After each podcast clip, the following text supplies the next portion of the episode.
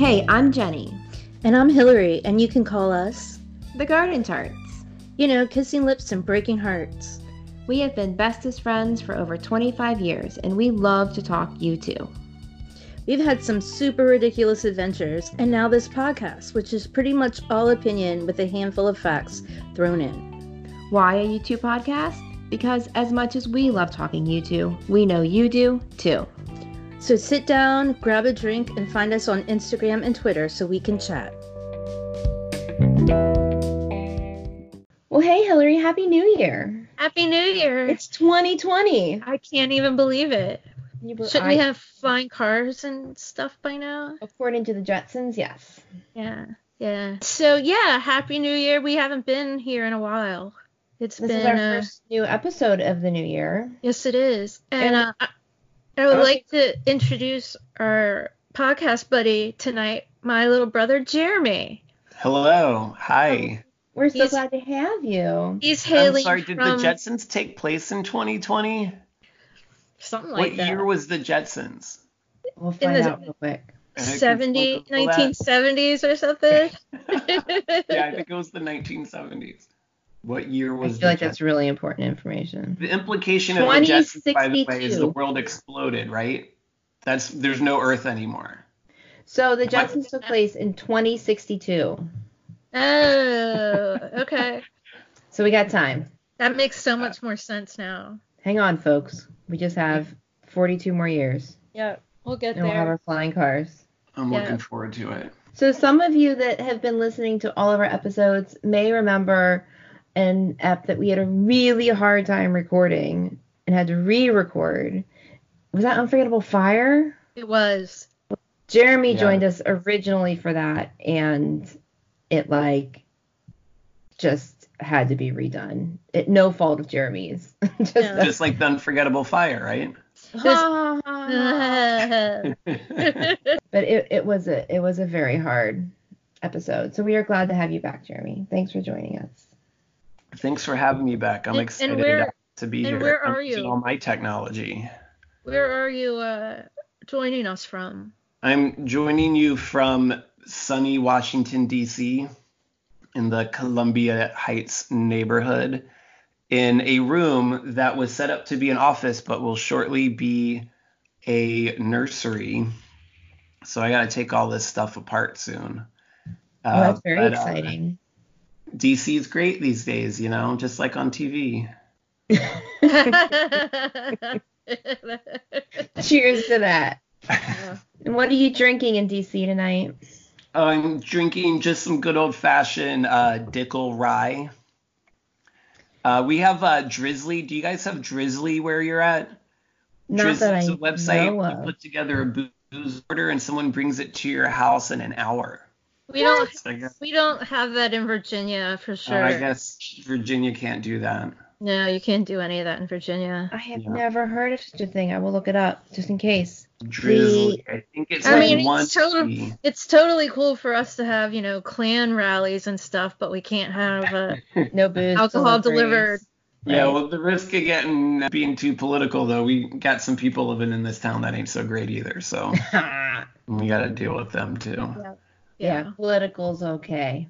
We approve. When you go to Garden Tart Amanda's house for her husband's birthday, you get to do a shot called the Dickel Pickle. Ooh. Ew. Is that Dickel with pickle juice in it? Yes. I would do that. Stop. I've never had that before, but sign me up. They really love it. I haven't had it yet, but one year I will. And this year they did the Dickel pickled herring. A pickle pairing? They pairing.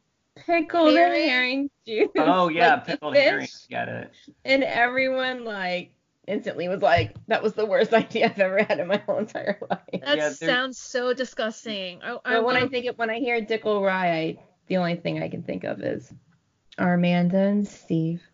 There's used to be a restaurant in D.C. that is no more, but they used to have a pickled herring martini in the restaurant. I used to live right around the corner. I used to go there a lot, and I would order that a lot, expecting to like it, and I never liked it. It was terrible. None of that surprised me. Yeah, I don't know. I won't go into more detail about what was in it, but it was gross. I remember, though, Jeremy, when we were little and we went to the synagogue, we went to shul, and the little old men would, before Kiddush, before the after services little lunch, they would go into the locker rooms and get their booze and do shots before we went in. No, I did not. I do not remember that at all. You don't remember that at all? God, no. You're so young.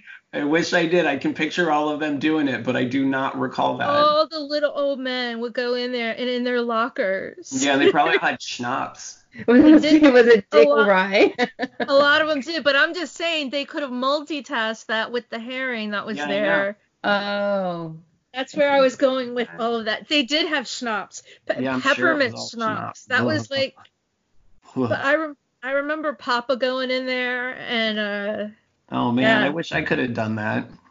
But, I mean, not when I was, 8, like as a grown-up. I remember that. They had those lockers, and they had the little paper cups, like the Kiddush for wine. Yeah. Like the little bathroom cups for water, Right, like that for, mouthwash. Which is essentially what schnapps is unfiltered mouthwash. So essentially, we should all come to your synagogue. We don't have that anymore. Yeah, all those people are dead now. No, all those people are dead now. Yes. Oh, and the tradition did not carry on. No. I'm going to bring it back, though. Yeah. Let's bring it back. But then that would mean we have to actually go to the synagogue. That means we have to go to synagogue and bring it back. Tradition. Or step one. Step A, start tradition. Step C, show up at synagogue. What's D? So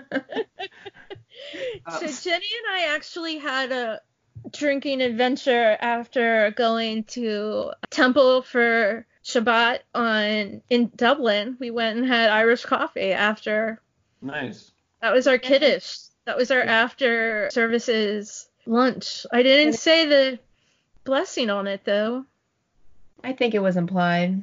It was implied. Yeah, you're in Ireland, so everything has a blessing on it there already. It's already there. Yeah. It's all been blessed by some form or another. Yeah. So, Hillary, what are you drinking in Virginia? I am drinking Screwball peanut butter whiskey again. What a surprise. I'm also drinking Screwball peanut whiskey, and I thought I had enough for this episode, and now it's almost done. I'm sorry. Here, I can pour me some. I wish that worked. Yeah. I wish that worked. Does anyone have any pickle juice? Can you text me some pickle juice to go with my Dickel? Is that how the internet works? Don't make me spit out my Screwball. But anyway, we were going to come back at 2020 going strong with our Rattle and Hum episode. And Jeremy said, but what if I want to interview you all? I don't know if that's how it went, but that's how it went in my mind. Close enough. And so we said, okay, let's start with that. So here we go. I am slightly avoiding Rattle and Hum. I keep listening to it. It's going to be so hard. I don't want to do it. Can we just skip on through? Rattle is the one that they made the movie of, right? The black and white movie? Yeah. That's a good movie. I haven't seen it in a long time. The episode is going to be fun to make. It's just a lot of work getting there. It's a whole lot. You should see that workbook. Remember that time in the 90s where everybody was making black and white documentaries? Like Madonna had one. Is that it, though? U2 beat Madonna by a lot, though. Oh. Yeah. Maybe not a lot, but a handful of years. We'll get to it. We're going to hunker down and get it done. Yeah. Because... I'm just intimidated by the amount of work because it's the album and the movie. But we'll be fine. Yeah. You'll be fine. We'll just pretend it's New Year's Eve and we'll just laugh at it. And my kids will say, why are you making fun of people so much? Yes. So this is a story, Jeremy, and everyone else who's listening. I often go to Cleveland for New Year's. Our tradition is to watch Rattle and Hum, and, it's pretty dated and... their hair and outfits and stuff are a little interesting. So one year after we had some drinks and watched some Rattle and Hum, and we were like, oh, what is he wearing? And we were really bad. We were mean. We were really mean. And Jenny's daughter Grace asked us why we were so mean, and we just all froze for a second, oh, crap, we really are mean. And that's why we have this podcast. Wow. So we have a forum for her. Wow. A child-free forum. Where you can be mean to your favorite band. I work so hard to not nitpick people in front of our kids. It's, people can wear what they want and look how they want to look and this and this and that, and you shouldn't judge or critique or any of this or that, and we were not kind. No, but when you work hard to look that bad, come on. What year did that come out? But the kids don't know that. The kids don't get it. Yeah. What year did that movie come out? 1989. They were the best looking people in 1989. Everybody looked terrible, including all three of us in 1989. I did not. I'll show you pictures. I've seen pictures of you. You looked older then than you do now. I know, I did. I tried. I've been told that I look way younger now than I ever did. It was also when I had my old nose. I did not have a nose job. I have no idea what happened to my nose. Your nose just completely changed. It just changed. Yeah. Yeah, I had my old nose. Are you sure you didn't have a nose job? I wouldn't have remembered. I didn't. Okay. I would tell you. I wouldn't be ashamed of that whatsoever. Okay. Shall I ask the first question? Yes, please. Yeah. We'll dive right in. All right. This is probably a story I should know, at least for Hillary, because I'm sure I was there, but I don't remember. If each of you could take a turn, maybe recounting your journey as a U2 fan, although it'd be interesting also to hear your journey as Journey fans, but that's for another day. But if you could recount your journey as a U2 fan, when did you first hear them, and what was that like? When did that spark happen that this is everybody has a band that they're a fan of? When did this happen that this was your band? Well, let me just say before we get into that, it was a musical journey. It was a musical journey. A musical journey. It still is a musical journey. It's still a musical journey. And we get to reuse that on Rattle and Hum. I wish they hadn't buried him in the backyard. I have no idea what's happening right now. No, it's okay. We'll get to this in the next episode. We'll revisit all of this. So just listen. If I do funny hand gestures, will you understand what that's from? We have our podcasts longer than me, but I'm pretty sure hand gestures don't work in podcasts either. I know, but the people listening will get that. Yeah, okay. At least that's what you said it was going to be about. Okay, Hillary, you answer first. Okay, I kind of thought about this. I had to dig a little deep for this because my journey wasn't entirely a smooth one. I think that I must have heard Sunny Blaze Sunday and Pride, and I must have heard that before Live Aid.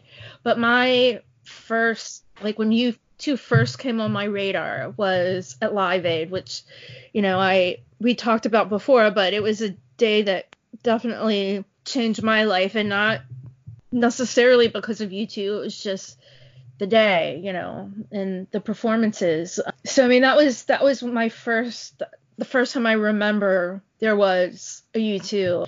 But then I was going to school one day, and there were a bunch of kids in the back of my bus singing Bad, and I didn't know what it was, but it was just the lyrics and they were singing, and it wasn't like they were playing it or anything. Oh, funny. I'm like, that's kind of interesting. And seriously, within a few days of that is when the Joshua Tree dropped.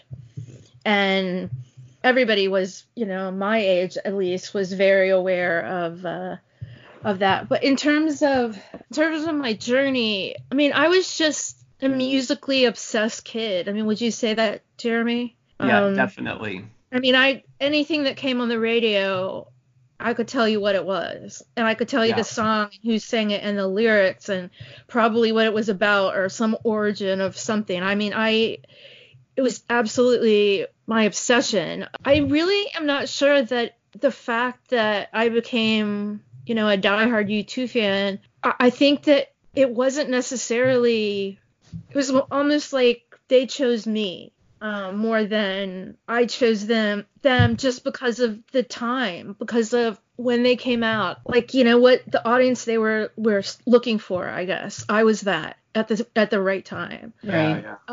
I don't think that, like, I discovered, like, you know, that I had any longevity. I mean, I had posters and everything, but I don't think I discovered that I had longevity to be a lifelong fan until Achtung Baby came out.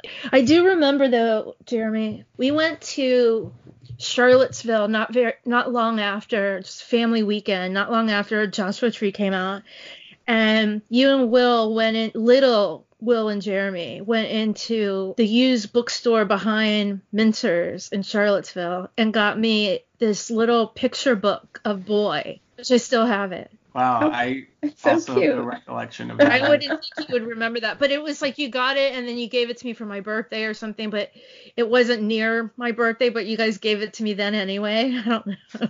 Oh, that's so cute. I have a really good memory of that for some reason. I know can see the bookstore and everything. Weirdly enough, I can remember that bookstore. I can picture it really clearly, but I don't remember the book. I don't remember a lot from when I was a little kid for some reason. I want to add one more thing to that, and then I'm interested in what Jenny's going to say too. But considering the number of people that watched Live Aid on TV, every one of those people had some kind of experience from that. I mean, no one could have watched that and not have been changed in some way. And that's just one of those pop culture moments that I think affects all of us today in ways that are hard to describe. Yeah, and I mean, I think about it, and I mean, I definitely remember U2 from that day, but I mean, what I took home that day wasn't U2. It was Sting with Dire Straits. It was Queen, obviously. I was aware that there was a U2, and I remember that being a big performance, but that's not my huge memory of that day. Also, I watched it, Jeremy, in the den in the brown beanbag chair. Oh, yeah, that's how long ago that was. That beanbag chair, R.I.P., right? It was way gone, but it also, didn't it melt? I just remember there being beans everywhere. Yeah, it was, we got it too close to the heater or something, and it... It was dangerously close to that radiator. It was. It was dangerous. It was a brown leather... chair. A brown vinyl beanbag chair. Yeah. Okay. Thank Jenny. You, Hillary. I vaguely remember some of those things. Jenny, what was your journey? Funny enough, like you asked when we would first hear them, but I have a snapshot that's in my mind that I just never ever forgot. It was in middle school, so I don't know if it was 7th or 8th grade. It would have been the late 80s. And I remember standing behind my friend Sarah, and she was getting stuff out of her locker, and in her hand was a Joshua Tree cassette. For some reason, I saw it, and I became instantly aware that I did not know what was going on in the current music world, because my father had taught me that the only band that mattered was Huey Lewis and the News. With a side of Jay Giles Band and some Beach Boys. Like, and it turns out he had this huge, eclectic, amazing taste in music, but like Huey Lewis is his Bono. Like, which that's I just worthy. Love so much. I think that's worthy. I think it's okay. But this is stuck with me forever. I can see it happen. I know our middle school was in this weird old house. It used to be a mansion that they turned into a middle school. Oh my gosh. And so lockers. Are you one of the X-Men? Yeah. And that's exactly it. One day I'll show you my uniform. But our lockers were on like weird landings and stuff. Like I can picture exactly where we were, what was happening in that moment. But, and I was saving this story for our Achtung Baby episode, but I'll tell it now too. We're in high school. So I don't know if I was a freshman or a sophomore, so I don't know if it was like 91 or 92. But me and a group of friends, we used to meet at this radiator every morning, and we would sit there and we'd chat before we went to class. And my friends, Ashley and Allie, came to me and they're like, Jenny, you got to get this new album and go straight to number three. Just go straight to number three. That's all it is. And then that's it. That's going to be it for you. And I'm like, okay. So like the next day or two, I went to the record store and I bought Achtung Baby and I put it in my stereo and I sat down on my desk to do homework. And Bono talks about this. He has this quote that he goes on about, but this is literally my experience.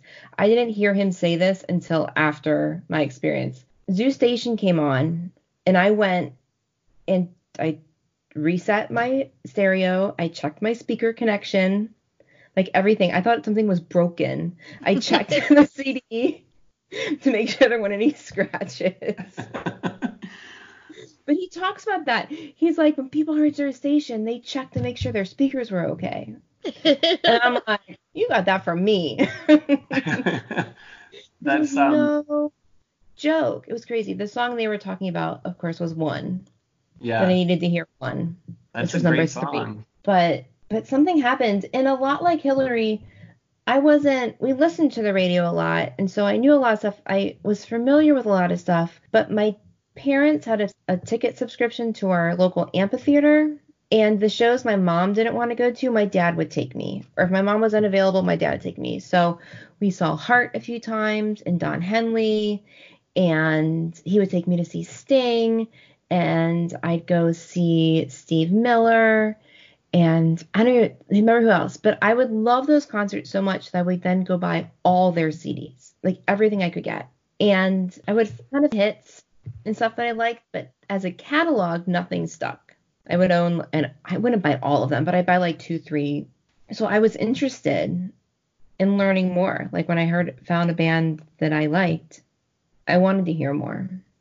So I guess that happened with you too. Yeah.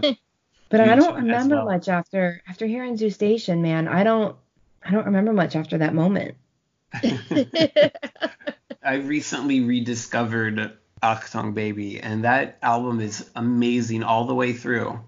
And I remember that might have been one of my first U2 memories, is when that album came out and Hillary was listening to it a lot, and for whatever reason I hated it. Was it because she listened to it a lot? Yeah, probably. My sister wanted to kill me. Yeah. Because it was all I have on the car. I was incorrect in my assessment of that particular album. It's an amazing album. I look forward to that episode very, very, very much. I know, that's why I really want to just skip over Rattle and Hum, but yeah, we can't. Yeah, we owe our listeners the complete catalog. So the follow-up question I have for this is, when you look at the late 70s and the early 80s, and you look specifically at the British Islands, and there's so many amazing bands. And there's so much culture-changing music coming out of that place in that time.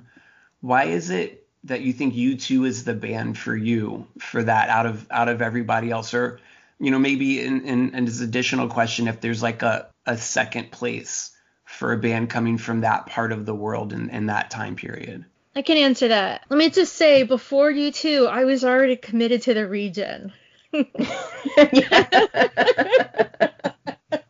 I was already in that region, in that area of the world before U2 came into my life, and that was because of The Police, but also Culture Club and Wham and Duran Duran, and I mean these were the Eurythmics and David Bowie. Those were staples in my life before U2 came to me. I mean, especially The Police. That was my Sting was my first. It was the first artist I traveled to see, the first artist who I kept buying more CDs because I couldn't get enough. Right. And then that translated to The Police. This is kind of interesting, my little journey with The Police. You know, I don't have an older sibling, and I mean, my parents just listen to folk music. So, and I have older cousins, but I mean, they were great people, but they were into you know, Foreigner and Def Leppard and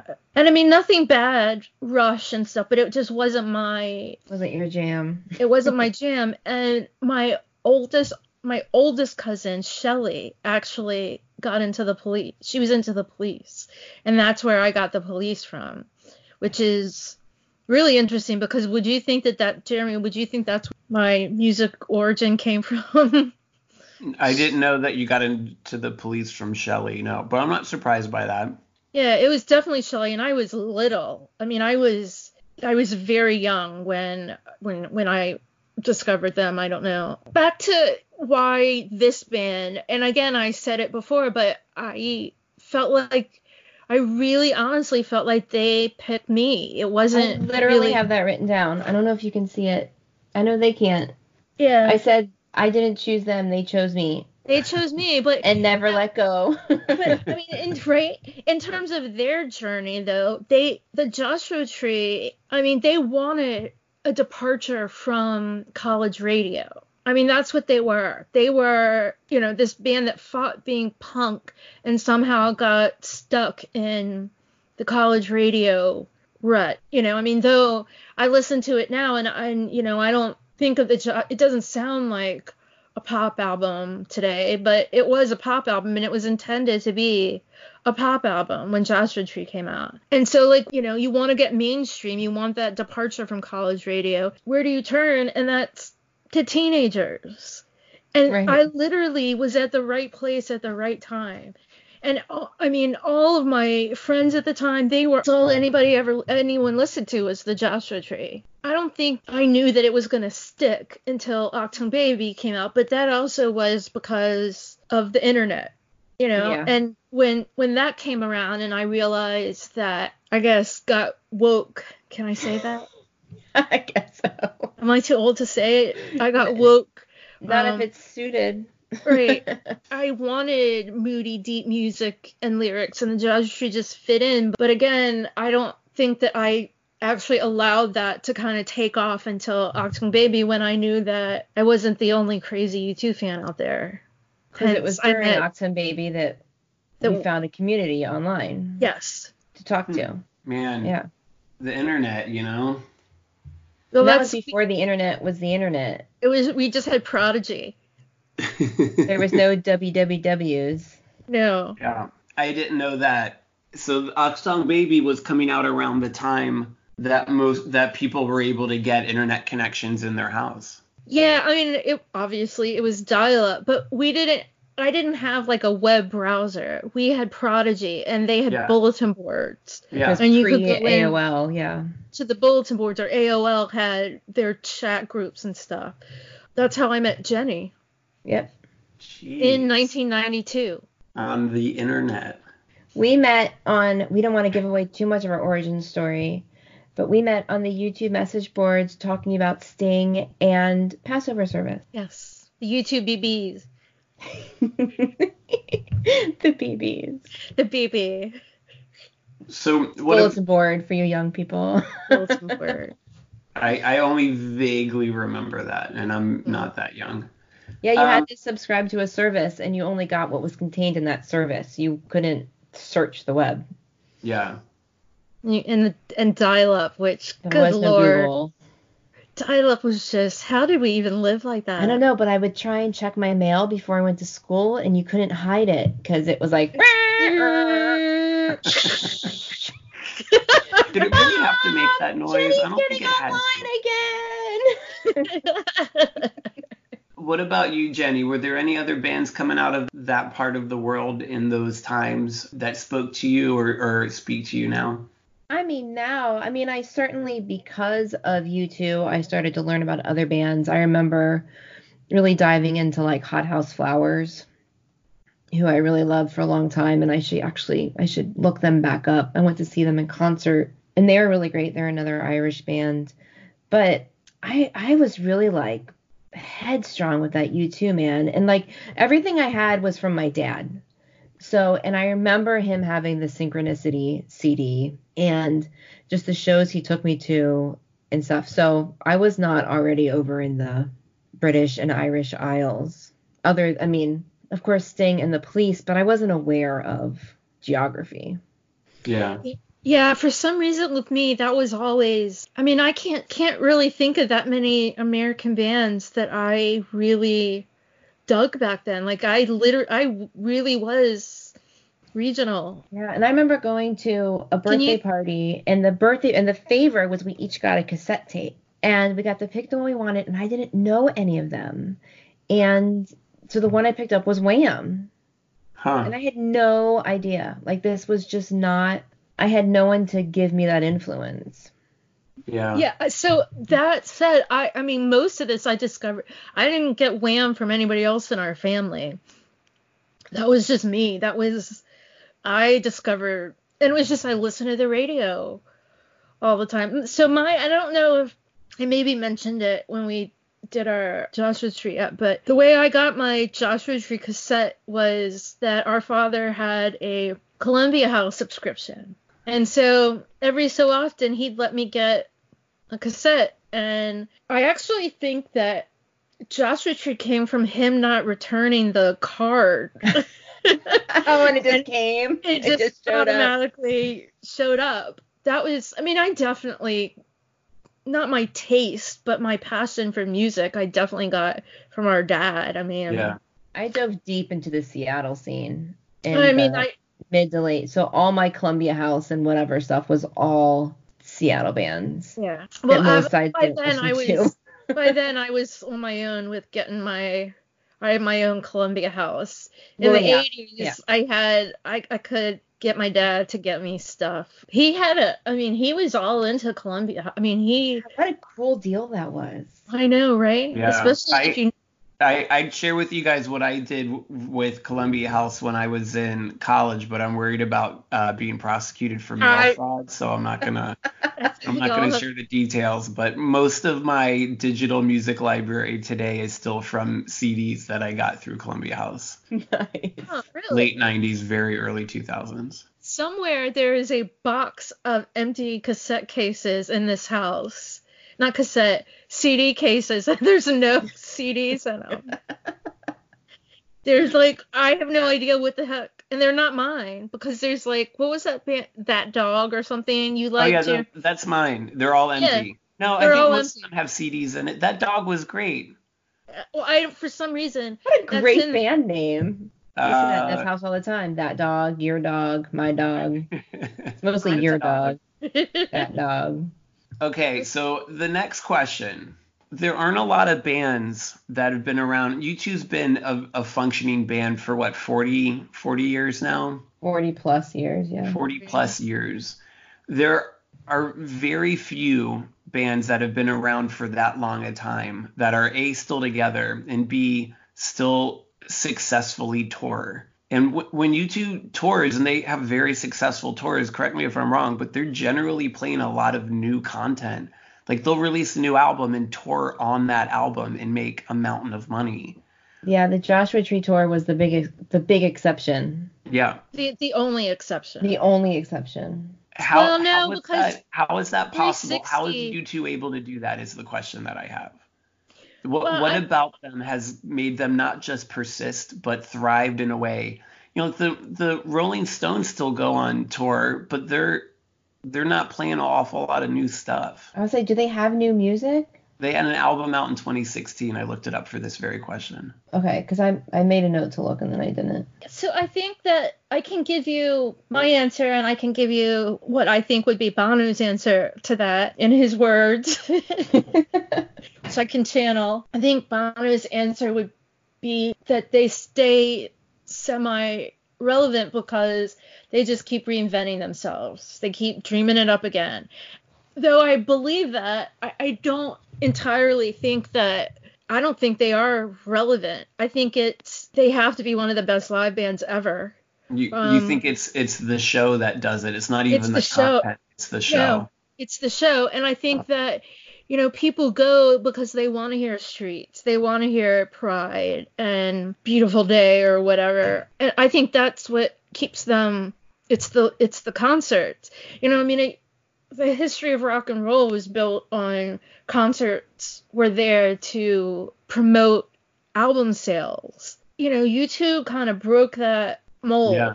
Not really. I think the Grateful Dead broke that mold. But, I mean, U2 have continued that there aren't album sales anymore. I mean, they got to make their money off touring and merchandise and stuff. I love their new music. I mean, their last album was one of my top 3 U2 albums ever. But I don't think their new music keeps them relevant. I think it's touring that keeps them alive. So that's my opinion. But, I have a friend that he went to the last tour in D.C. He said it was one of the best shows he'd ever seen, and he did not know one song off the new album. Hmm. And the technology is just absolutely amazing. I was scrolling through Facebook today, and I read a headline that I saved to read, and I haven't yet. But the headline was that concerts in small clubs is what keeps the music industry going. And U2 will go on and on. Bono will go on and on about how the bigger they get, the harder they work through technology to keep the arena small, to make everyone feel like they're in a small club. And they must make it work because people keep coming back. Yeah. And even people not in the front row, they keep coming back. So that was I'm like, it always feels like that to me. But, but it is. But we're right there. Yeah. I mean, there's no one in front of me. And there's no one else. I mean, I don't get to see a lot of big concerts nowadays, not in necessarily arenas and stadiums. I think the technology is unmatched. Yeah. The props and the stuff they use, like the screen for the Joshua Tree tour, which apparently each leg got higher and higher in resolution, and the barricade on the E&I and I&E tour, like no one else is doing that. Yeah. Mm-hmm. But I also think that a lot of people are trying to go backwards to that bare bones thing where you don't have to. Well, like, and YouTube tries to get to the bare bones by using everything. Right. The bare bones feeling. By using a lot of everything. Technology. Yeah. But if YouTube decided for whatever reason to do a tour of 300 capacity venues, they'd also make a killing at that, I'm assuming. Yes.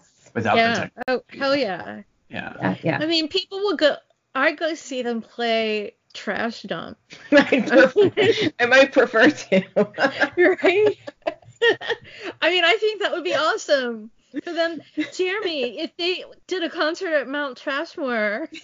Yeah, I'd go. That'd be fun. Wouldn't that be the best thing ever?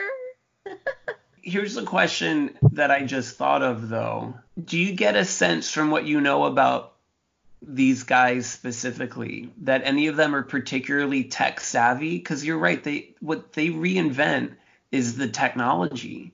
But they continue to use more and more advanced technology to put on a bigger show.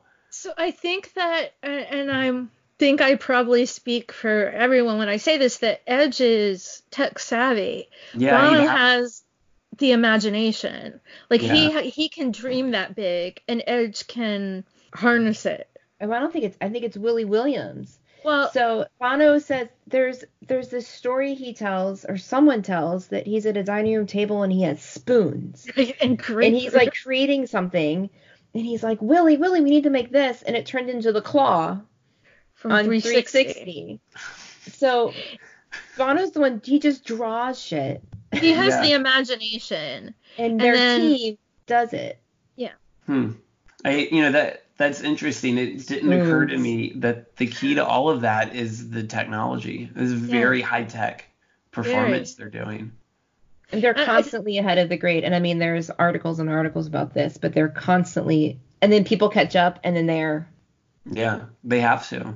Right. And then they get ahead again. I went with Will and Jeremy, our other brother Will, to see U2 at FedEx in Maryland. And when we came down the stairs, Will was like, "Oh my God!" And I'm thinking, he sees the rail spot that I see.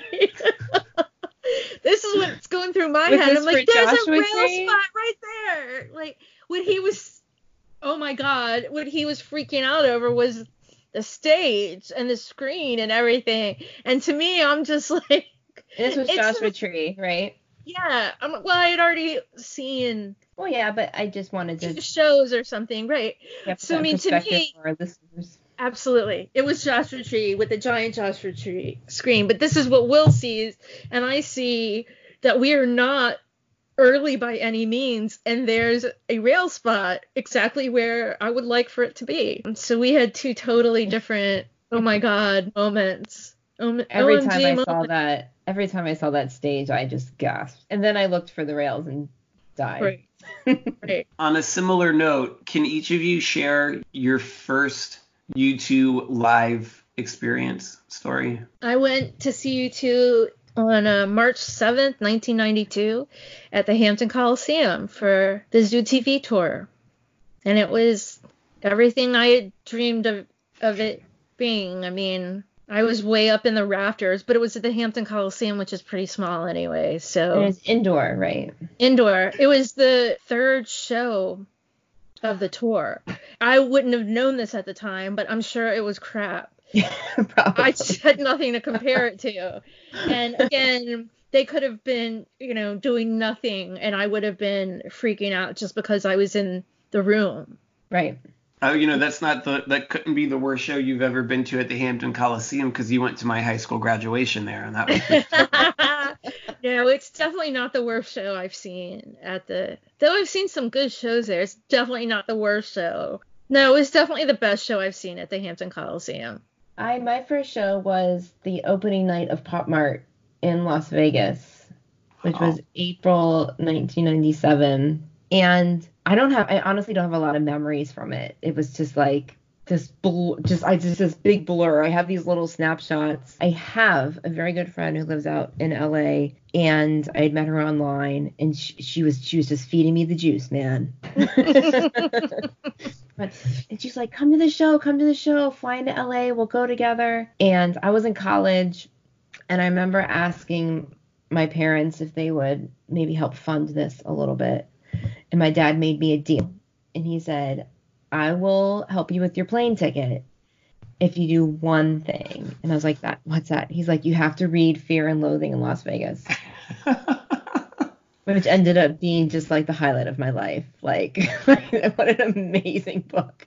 So he really just wanted to get that in me. So thank you, Dad. But I went, and I remember, it turns out that Hillary and I, we were not far from each other. We were maybe 20 rows apart, I bet. We did not know each other was there. I mean, this was pre-cell phones. No, I knew you were there. We were there. I remember walking around just yelling, like, Jenny! But there was no way to get in touch there. No. But but we had no idea what to expect. And I remember it was obvious the band was coming out, and we were like, 2 seats from the aisle, the band came down, and I was like, what the fuck? I remember them messing up some stuff and things that didn't come back, but I don't have a lot of memories from the show otherwise. It was just like such a surreal moment. My memory, I'm like that with the show at the Hampton Coliseum. That Las Vegas show, I have saved each and every little memory of everything that happened at that show. Like, I could tell you every bit of, that show it was so awful. I can't tell you about the first time I heard Streets Live, because I apparently died. Yeah, I think but I died. But I can tell you about the first time I heard Do You Feel Love Live, because it sucked. Staring at the sun. Jeez, man. I don't remember. I just remember Do You Feel Love. I was like, did they practice this? Right. I know they did, because we spent 2 days listening to the rehearsals out in a parking lot in the desert, which was the coolest thing ever. But then whatever they did rehearsing, they did not do that live. They sang, they started Staring at the Sun, and then they had to stop. It fell apart. And then it restarted again. Maybe I remember too. That's embarrassing for them. I kind of had that memory of Do You Feel Loved, so maybe I mixed those twos up, but those two. Nothing was great at that show. No. It was just being there that was... I will tell you that I got into the band, and I didn't realize they were touring until they were till Zoo TV had left America and it turned into Zooropa in Europe. And I said to my dad, like, oh my gosh, I missed this. And he's like, well, let's go. And I was like, ha, ha, ha. But now, as I'm much older and wiser and know my dad that much better, he was not kidding. He would have taken me to Europe to see you two.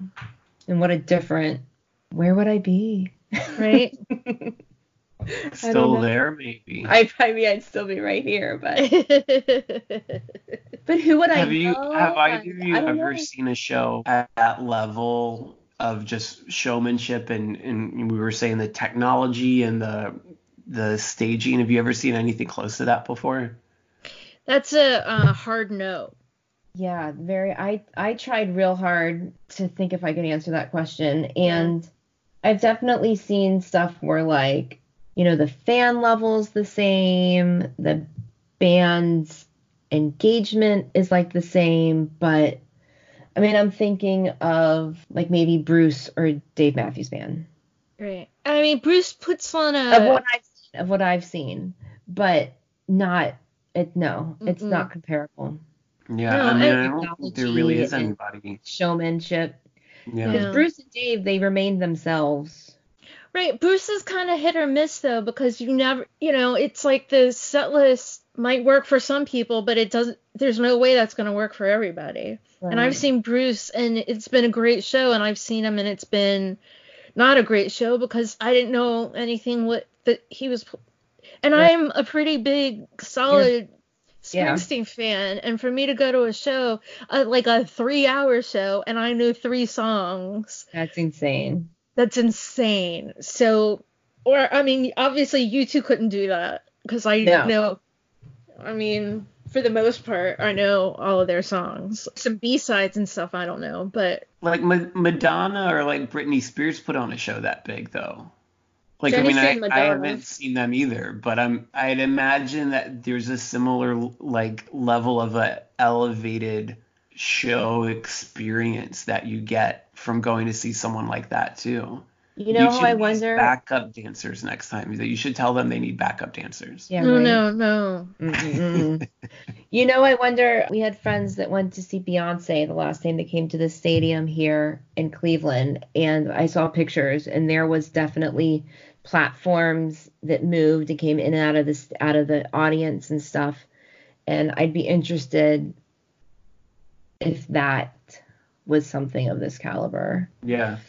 Or not, but not anything that I have personally seen. No, I mean, I just saw Madonna, but I saw her in a 2,000-person theater. Right. She connected with the fans by literally coming into the seats and sitting with the fans. That was not a technology show. Hey, Madonna, do you want some of my popcorn? Yes, please. Apparently, she likes warm beer. So. Ew. Maybe she doesn't like warm beer, but apparently she drinks beer. Oh, because she's English. She lives in Portugal now, so who knows? I think they like beer in Detroit too, though. Yeah, they do like beer in Detroit. So, excuse me. Changing the subject a little bit. Your question, though, to me, it's a hard no. I've never seen anybody. Yeah, definitely, I haven't either. I've seen bands with fireworks. Oh no. I've seen good shows. Fireworks, I know. No, I saw The Killers in a small theater that was shockingly good. I mean, they put on a good show, but it's not this, by no means is the same caliber. I saw Elton John a few years ago, and on like an emotional level, man, that show was... I'll never forget. I mean, I was with a group of 6 people, men and women, and at one point we all just hugged and cried. It was like crazy. The showmanship of a U2 show is... Yeah. But Elton John has showmanship. Bruce has showmanship. It's just they don't have it all going on at the same time. Right. With my emotional level. That's the other thing. There's a difference between a show and a concert. Which I think we touched on this before, but I mean, when I saw Elton John, it was a concert. Right. Springsteen. The concert. It's mostly a concert, but U2 put on a show, and that's a totally different. Yeah. It's choreographed and produced and precise. I've seen Gwar before. They put on a show. Well, I'm sure they do. I'm sure they do. Show. Different type of show, though. I'm sure, yeah. So changing the subject a little bit, moving away from live performance, at least my earliest memories of U2 have the implication that they were a political band, that they were making music that was making a political or a social justice statement. And maybe this is a little bit harder of a question to answer, but do you think that they earned that reputation then, or that they've continued to earn that now? Do you think they live up to that expectation of being a political band? They actually got that label before they really were. And we talked about this in our war episode, that people were calling it a political album and they were a political band, when really their songs weren't political. They were emotionally reacting to the political climate of the world, the violence of the politics. But they're passionate and interested in what is happening in the world, and they write and play about what interests them. And if that happens to be politics in the time, then that's what they're going to play and sing about. I think that rewording the question a little is, do you mean has Bono saved the world yet? And no, but not for not trying. Yeah. Right.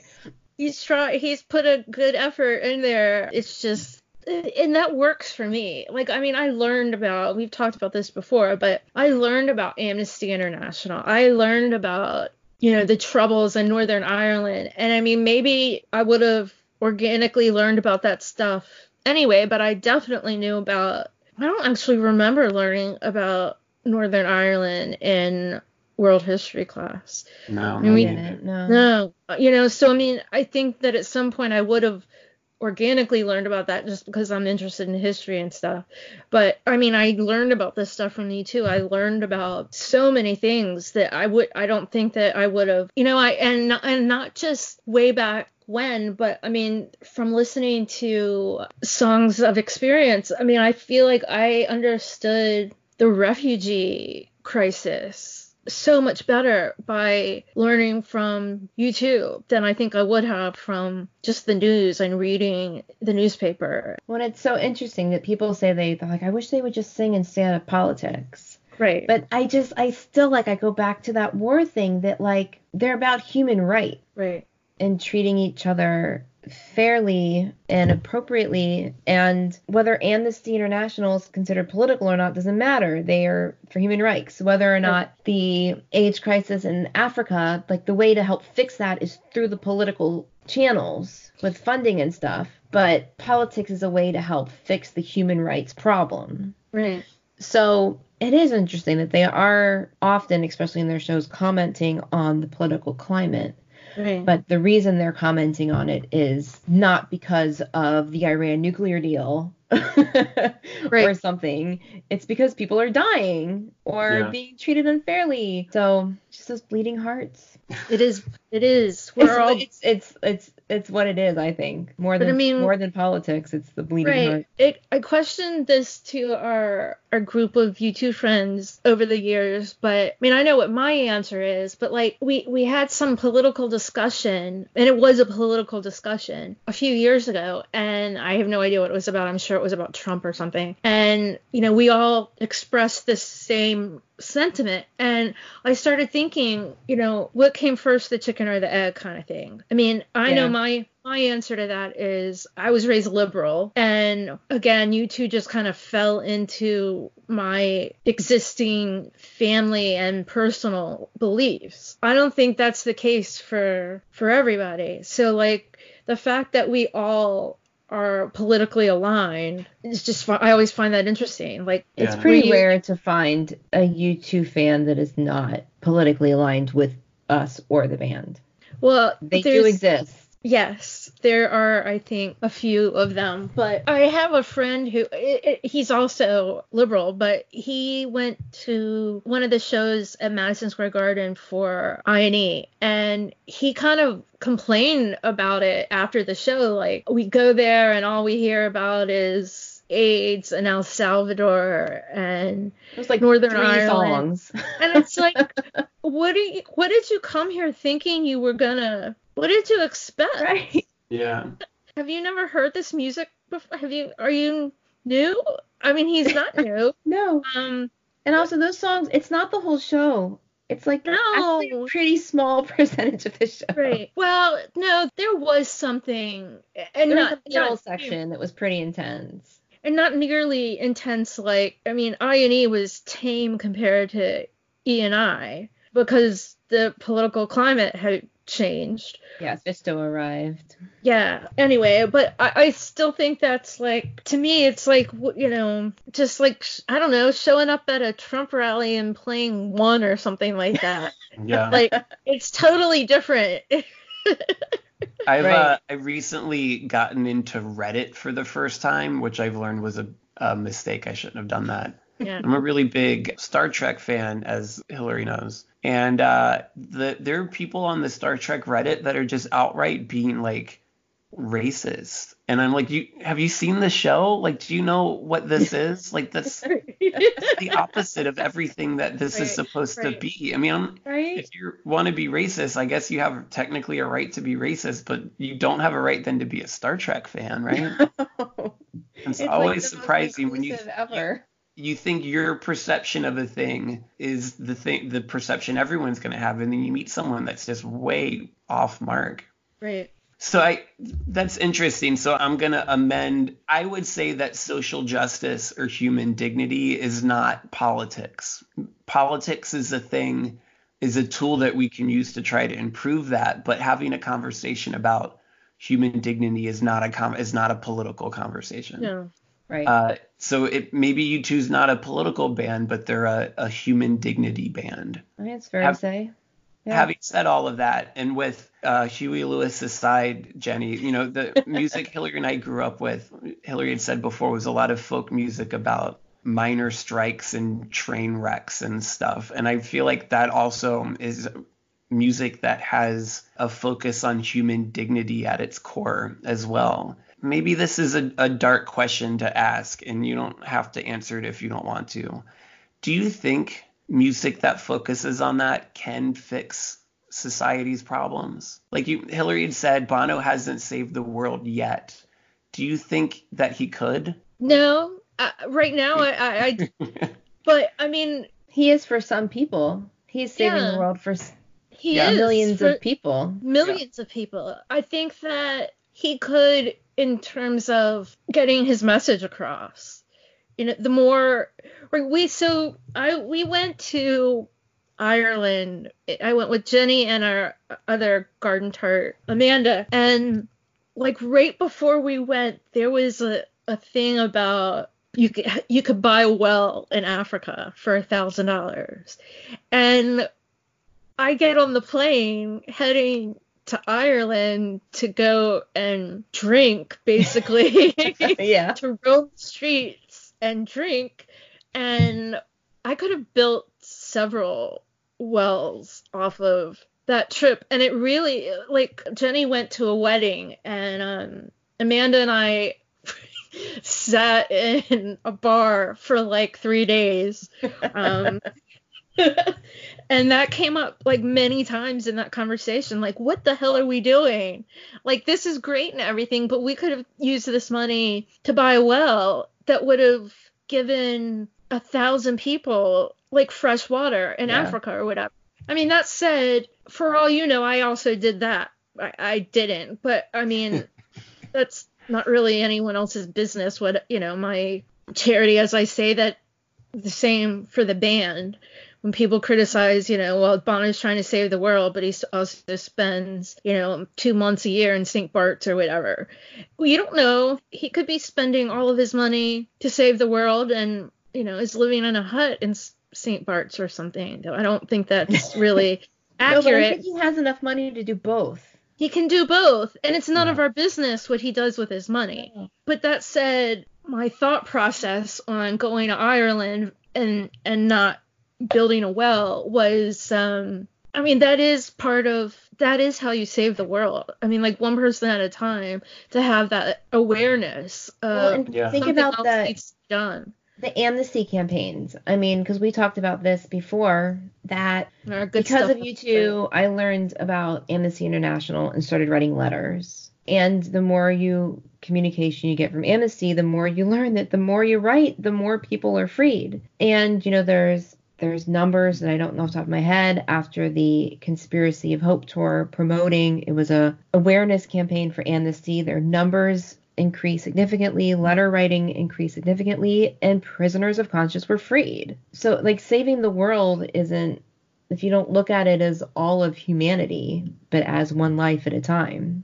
Yeah. It's dozens of lives at a time or thousands of lives at a time. Like, I think that's a job well done for a tour or for music or for like some liner notes with an address in them. Yeah. Yeah. Like, you know, it's so hard to be hopeful these days when it comes to things like human dignity and social justice and politics. But that, you know, that's a really good point. I went through a phase, and I think a lot of people did a few years ago, where the idea, you know, I'm not a musician, but I produce a lot of creative input that sometimes gets in front of people as comedy. And I hope that comedy also that I write also has human dignity at its core. And just the idea that we could change anything, or that satire was like a thing that could have an impact. And it's sometimes hard to remember that it can. But if you make a song that moves someone in some totally irrelevant and kind of pop culture-y way, and it makes them tap their foot up and down while they're listening to it, but then they go to your website or they go to your show or they watch an interview of you and you say, this is a real problem in the world and this is a thing that of all of us could do to try to make it better, you can have a really big impact on people's lives. Of course. And that's a hopeful thing. I think that's an important thing to do. Bono likes to say that U2 from the beginning, this is how they got out of there. This is how they convinced themselves that it was worth being in a rock and roll band while also being committed Christians, was that they could use the platform for good. Yeah. And he has always said that his celebrity is currency. Yeah. And that he can use it. It's, you know, if you can use that soapbox, pays to advertise. But if you can use that currency as money to spread the word about something or to get in front of a politician or a decision maker, it's a big deal. It is. It is. It is. You know, our dad said to me one time years ago, though they say there's no short list, apparently Bono was on the short list for the Nobel Peace Prize. Our dad said, you know, he really earns that. That's not his job. No. You know, like Obama got it and absolutely worthy, should have gotten it, but that's his job to do. And Bono's job is not to do that. And for him to work towards, you know, peace is, he's volunteering to do that. It's totally different than Obama getting it or Jimmy Carter or. Right. Someone who's already in that field. Yeah. Yeah. Working with the world.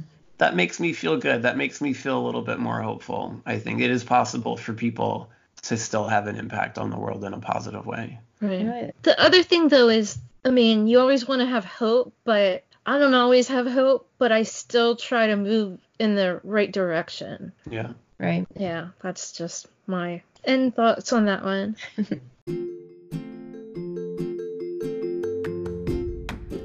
Hey there, listeners. If you're a U2 fan, you are more than likely aware of the work that Bono has done and continues to do in Africa. It's amazing work, and the exciting thing is you can get involved too. There are two simple ways. One, go to one.org and sign up to fight against extreme poverty. Two, visit red.org to shop. What? Shopping helps? It sure does. By purchasing Red branded products, you are contributing to the Global Fund, which supports HIV/AIDS grants in many African countries. As your man says, where you live should not decide whether you live or whether you die. So head on over to one.org and red.org to join the Garden Tarts in doing our part to end AIDS. So the last question I have, and this is weirdly bringing us full circle because we started by talking about the Jetsons, is what would you like to see from the future of U2? Do you think of them still going on tour like the Rolling Stones are, Mick Jagger's in his mid-70s. What would you hope to see that from these guys in the future? Well, I have a prepared response for this one. I actually prepared. I remember reading an interview with Mick Jagger from when he was in his 20s or 30s or something. And they said, where do you see the future of the Rolling Stones? And he said, I don't know, but I'll tell you, I won't be doing this when I'm 50. And again, he's... Surprise! 76. So Springsteen is in his 70s, Sting's in his 70s, Bono's almost 60, and none of them seem to be close to slowing down anytime. U2, I mean, I don't know how much of this is fact and rumor, but I'm pretty sure it's fact, but that they are currently in contract negotiations for another 10-year contract, which will put them at 70, or at least put Adam and Bono at 70. But, I mean, they're going strong. I mean, like, this past tour blew my mind. Just, like, Bono, the control of Bono's voice that he has now, at least on new songs, he's never had control of his voice like he does now. Mm. I'm saying on new song. But, I mean, they don't seem like they're slowing down to me. I mean, I'd like to see them keep going as long as they can. I'm not ready to retire, so... There's an energy with the band on stage that they've never had before. And never had. And I remember seeing them, I guess it was on the E&I stage. And I remember saying to myself, or I don't know who I said it aloud to, that something was happening there. Like the new album is happening on that stage. Whatever is happening. And then Bono said it since then, but I would like for it to go on the record.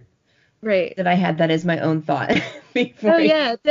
So I wasn't imagining things, obviously. The connection that they have over the past two tours, it's like it's magic. It's something. It's different. It's something new.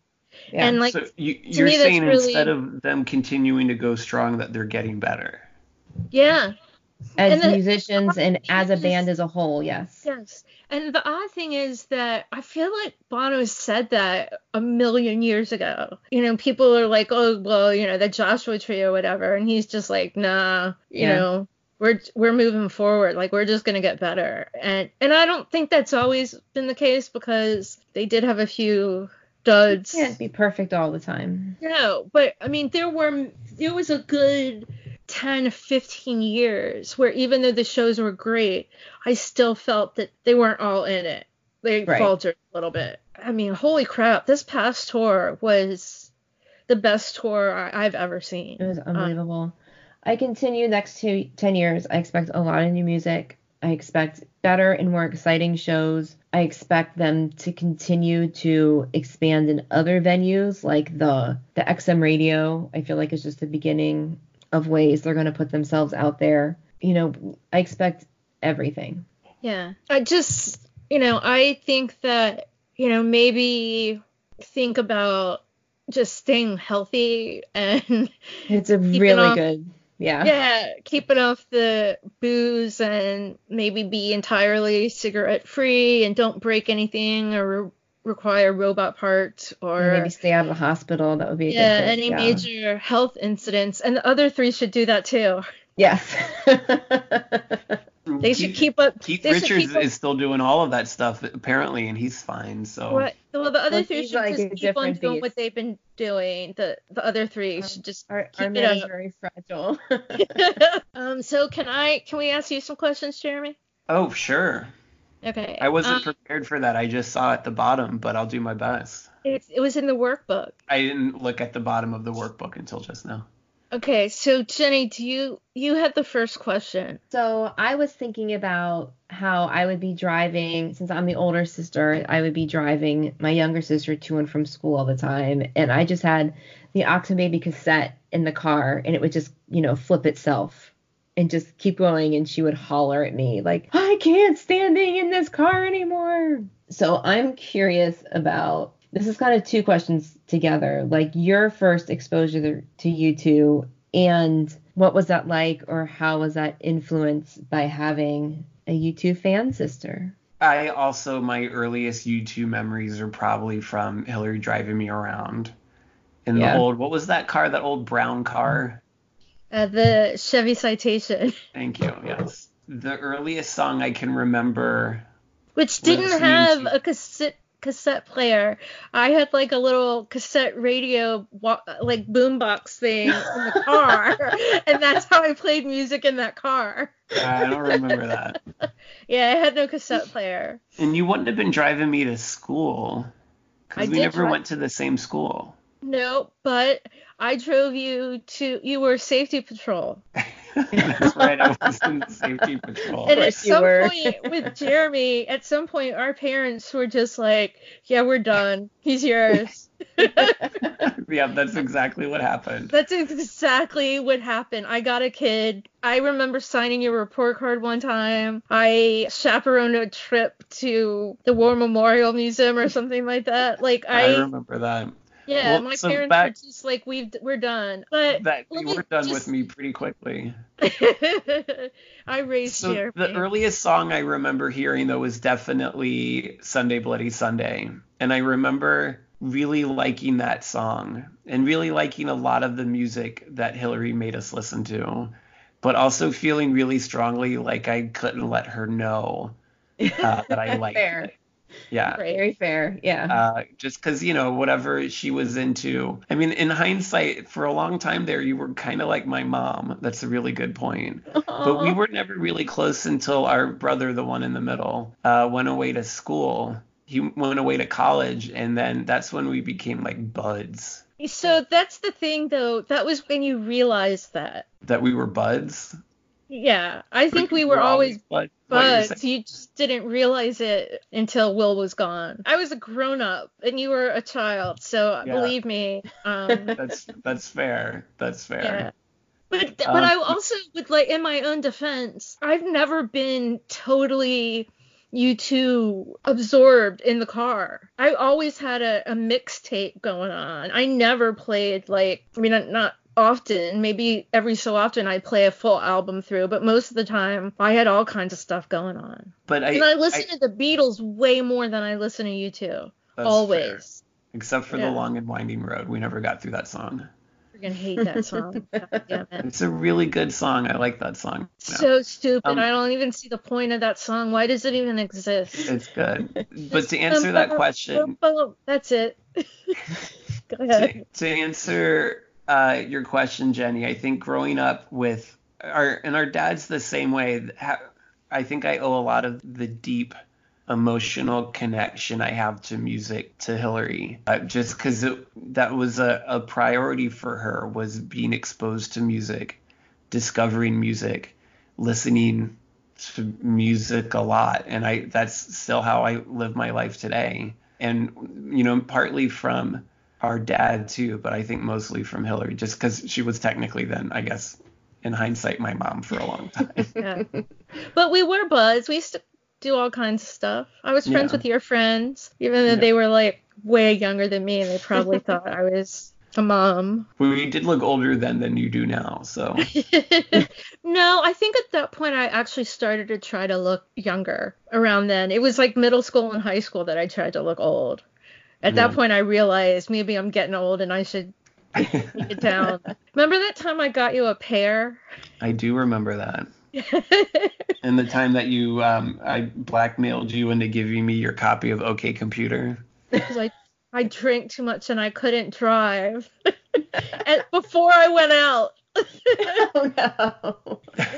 And I'm like, I think I need you to drive me out. Jeremy's like, you gotta give me something, and I never replaced it, and I have nothing Radiohead on my phone whatsoever. Well, that's not my fault anymore. No, it's not, but I'm proving a point. Okay, so Jeremy, well, tell us about your One U2 show. What were your moments? And I know the big moment, because you and Will have the same big moment, has nothing to do with U2. Oh, having a beer with my brother. Yeah, they had a beer together. I'm 40 now, but I was late into my 30s when we went to the show, and I don't think I'd ever shared a beer with my brother before. Oh, that's really sweet. We had a nice time. And the three of us had never been to a concert together. That's amazing. I've been to concerts with both of my brothers, and I think my brothers have been to concerts together. Yeah, I went to see Dave Matthews Band with Will on New Year's Eve at the Hampton Coliseum. I was supposed to be there, but I ditched to go to Dublin. Yeah, and that's why I went, because I never would have voluntarily gone to see Dave Matthews Band on New Year's Eve. I totally bailed on that show. Was that the New Year's Eve in Dublin that I was at, or the one before? That was New Year's 97. 98? 96, 97. Oh, 96, 97, yeah. Oh, yeah, because I was there end of 96. Yeah. We should do that again. I'll answer the question, but yes, we all three of us need to do that again desperately for something. The big moments from that show, when it was a Joshua Tree show and when they started Where the Streets Have No Name, that I immediately became far more emotional than I thought I had the capacity to become in that type of situation. That was an amazing experience, and just everyone, there was just so much energy and there were so many people. I've never seen a show even close to that scale before. And it was that was a magical experience I will remember forever, I'm sure. And I don't get teary-eyed often or easily. That's not true. Nowadays I do constantly, but back then I wasn't. I just got really emotional in a way that I wasn't expecting at all. It was great. Yeah, it really bites you. I think the my emotional moment, I always have one emotional moment at a U2 show, but my moment there was watching you when they came out to Sunday Bloody Sunday. Yeah. And it was, the look on Jeremy's face was like, oh, I forgot why I was here. And I mean, because we had been there for like 3 hours already. Like all the time, yeah. Yeah, but his mouth like opened, like it was just like, oh. And like that look on his face was like, oh, I did cry. Yeah. I wanted to take a picture, but I couldn't get my shit together. I was so emotional. With Will, I didn't really give, because I think he's seen them 5 times, or like he's seen them on a good number, more than your average person goes to see U2 show. I don't think it's common, at least for a lot of folks, to have that type of reaction in a totally unexpected way. Like if I'm gonna become emotional, I usually know that when I'm going to do the thing that's going to make me emotional. I don't know what I expected to feel at that show, but what I felt was so much more than what I had anticipated in a really terrific way. It was a wonderful experience. Thank you for bringing me. I really appreciate it. No problem. I'm still paying off that credit card. So another moment, though, that I remember from that show, and I don't know if you remember this at all, but I think it was In God's Country. We stood at the spot for In God's Country, which is how I knew that was an okay spot. Bono stood right in front of us, and Jeremy was, and I don't know if you even realized it, but Jeremy was like, oh, shit. like he literally, we were face to face. Yeah. Face to face. We were, but shoes close to enough. Face with. Yeah. Bono, and he stood right there in front of us, and Jeremy's reaction was just like audible, and I think you did say it like, oh shit, like that's that guy. They know how to work a crowd. Yeah, but also for you to see your first U2 show like you saw it, like there's no, you can't touch that, just where we were and everything. That you probably shouldn't go see him again, just saying. Well, 3 of us can go see somebody else. No, we'll probably go see them again. Yeah. But it'll be a different, experience. Okay, so last question, Jeremy. If you had the opportunity to sit down and have whiskey and cake with Bono, what would you ask him? Or would you prefer to sit down and have whiskey and cake and conversation with another member of the band, which is okay too? We wouldn't. We choose not to do that. I wouldn't say no. I wouldn't say no, but if I had the choice. Yes, it would be Bono. Edge seems like he's a cool dude, though, right? Are you kidding at this point? Yeah. Who? Edge? The Edge? Yeah, but we would have sake with him. Oh, I got you. This is whiskey and cake. Sake and sushi with the Edge, though. I think I'd ask Bono a little bit. I, just from an industry perspective, I guess, I think it'd be interesting to get his take on his journey as the same questions I asked you guys, really. His journey as a member of a band and what he thinks their secret is to the amount of success they've had, why they've persisted. I would hope that I could get some more, you know, have a conversation with him that would leave me feeling even more hopeful about what he thinks he can do to change the world. I would also like for more people to be able to change the world. I think the world needs a lot of change really, really fast. And if he feels like he's doing it, I would love to hear him talk about how he's doing that, what other things he could do, or what other things I could do, what other things you could do, what other things we're all doing. Because it just seems like there's so much work to do, and we don't get a lot of good news these days. But he seems hopeful, and you guys seem hopeful, and I hope to be hopeful too. So that's what I would ask him. Should I be more hopeful than I am right now, Bono? I'm pretty sure he's. Yeah, that's a good question. Yeah, it's a good one. Yeah, we don't have to. We don't have to answer that question for this episode, right, Jenny? We've answered enough questions. No, we don't have to answer that question, and we don't have to ask him a question, Bono a question. This episode. I mean, that's what I'm saying. Or we don't have to ask the question. What would we ask Bono? But that was a good answer. We just ask him, would he like some more whiskey? Yes. And is he going to finish his slice of cake? And also right? Very good. Well, so we have to finish that. We're going to eat that cake because you get food. We've been waiting outside for 20 years. For 20 years. Way more than that.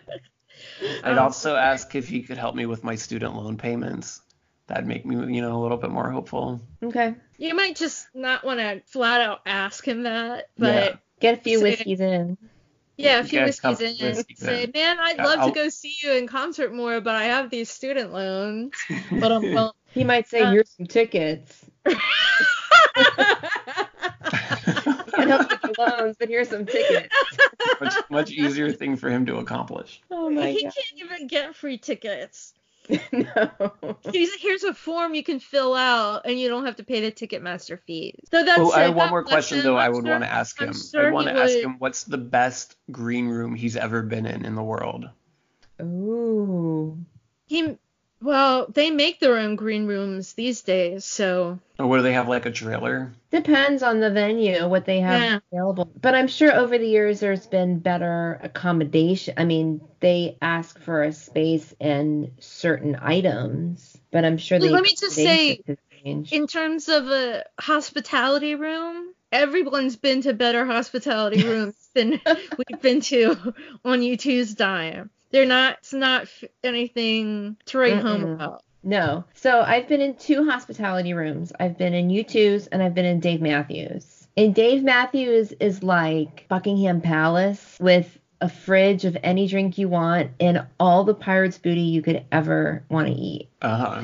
And there's curtains and drape, and it's beautiful. And U2's is like the rec center party room that they forgot to put the tablecloths down. And they grabbed some pretzels out of the back. M&M's. Because they forgot. Someone had to run to Costco real quick and get the pretzels. Yeah. And it's not even like Chex Mix. No. It's like M&M's and pretzels. And quirky wine. Yeah. No, that's not. Unless you're in Dublin.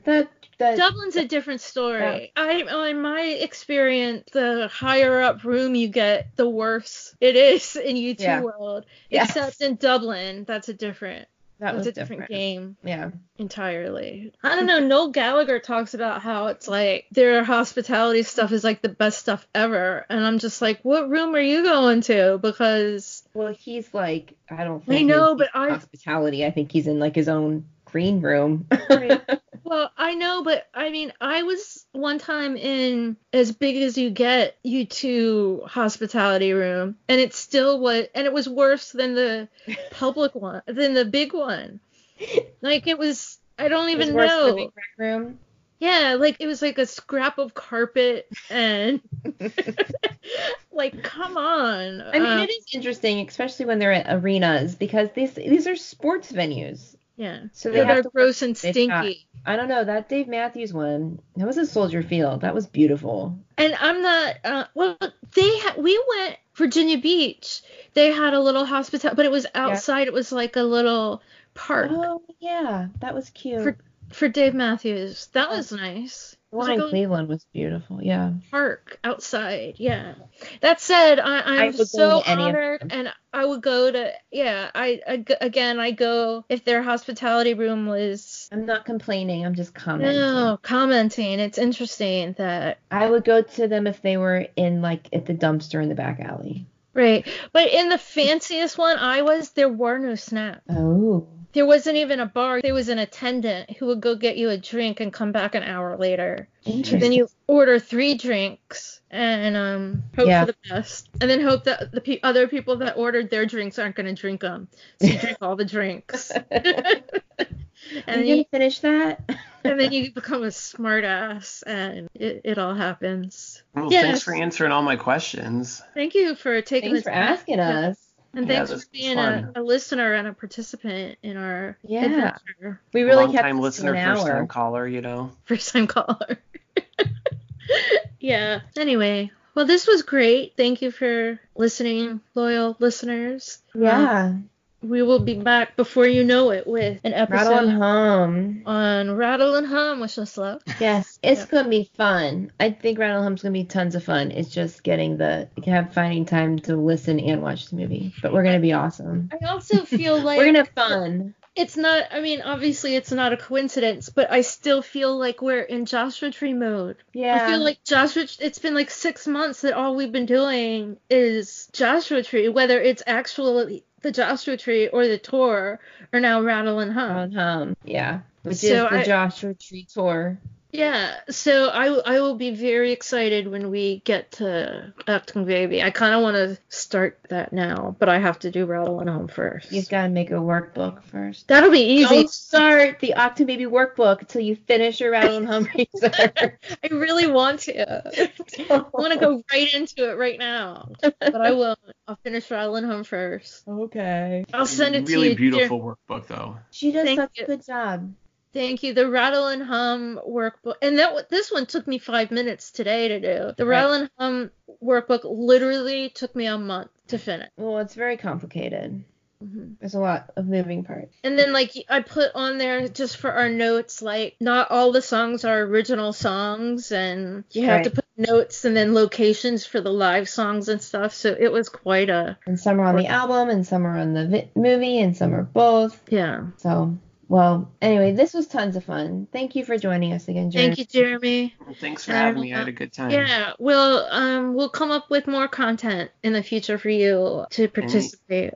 Anytime. Our other brother actually asked to participate in 2 different, very specific podcasts. One really we've already done. Well, yeah, no, he wants to do pop, and then he wants to do one where we talk about our adventure in DC. Because that'd be fun. He was there. Yeah. I think that'd be fun. Yeah, and I feel like he'll maybe ground us a little bit. As he did that day.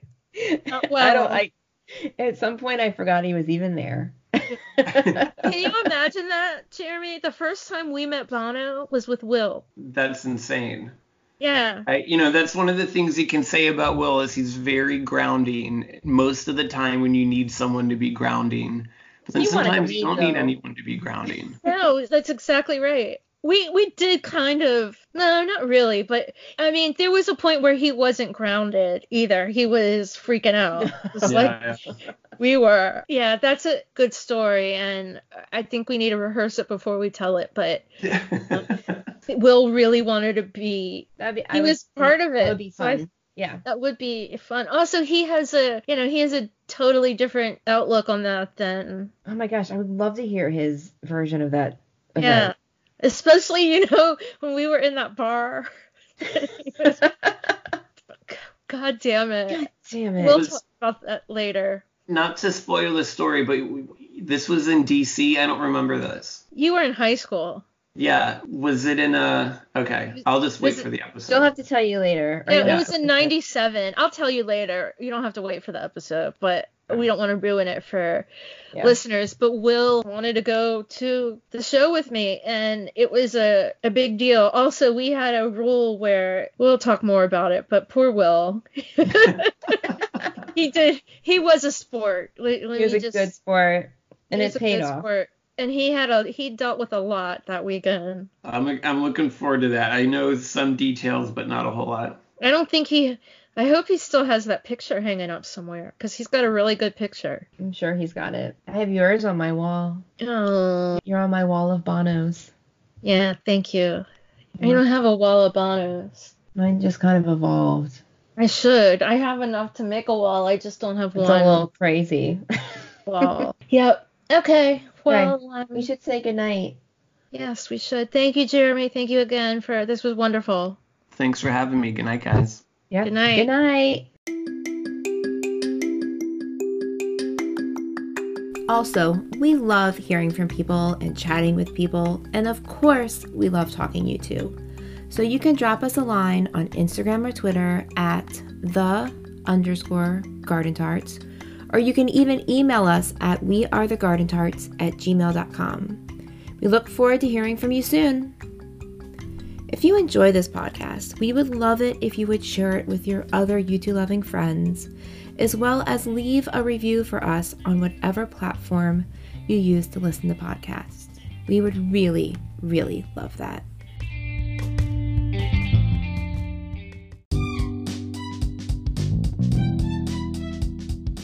May your music be loud and your whiskey be strong. Until next time, cheers.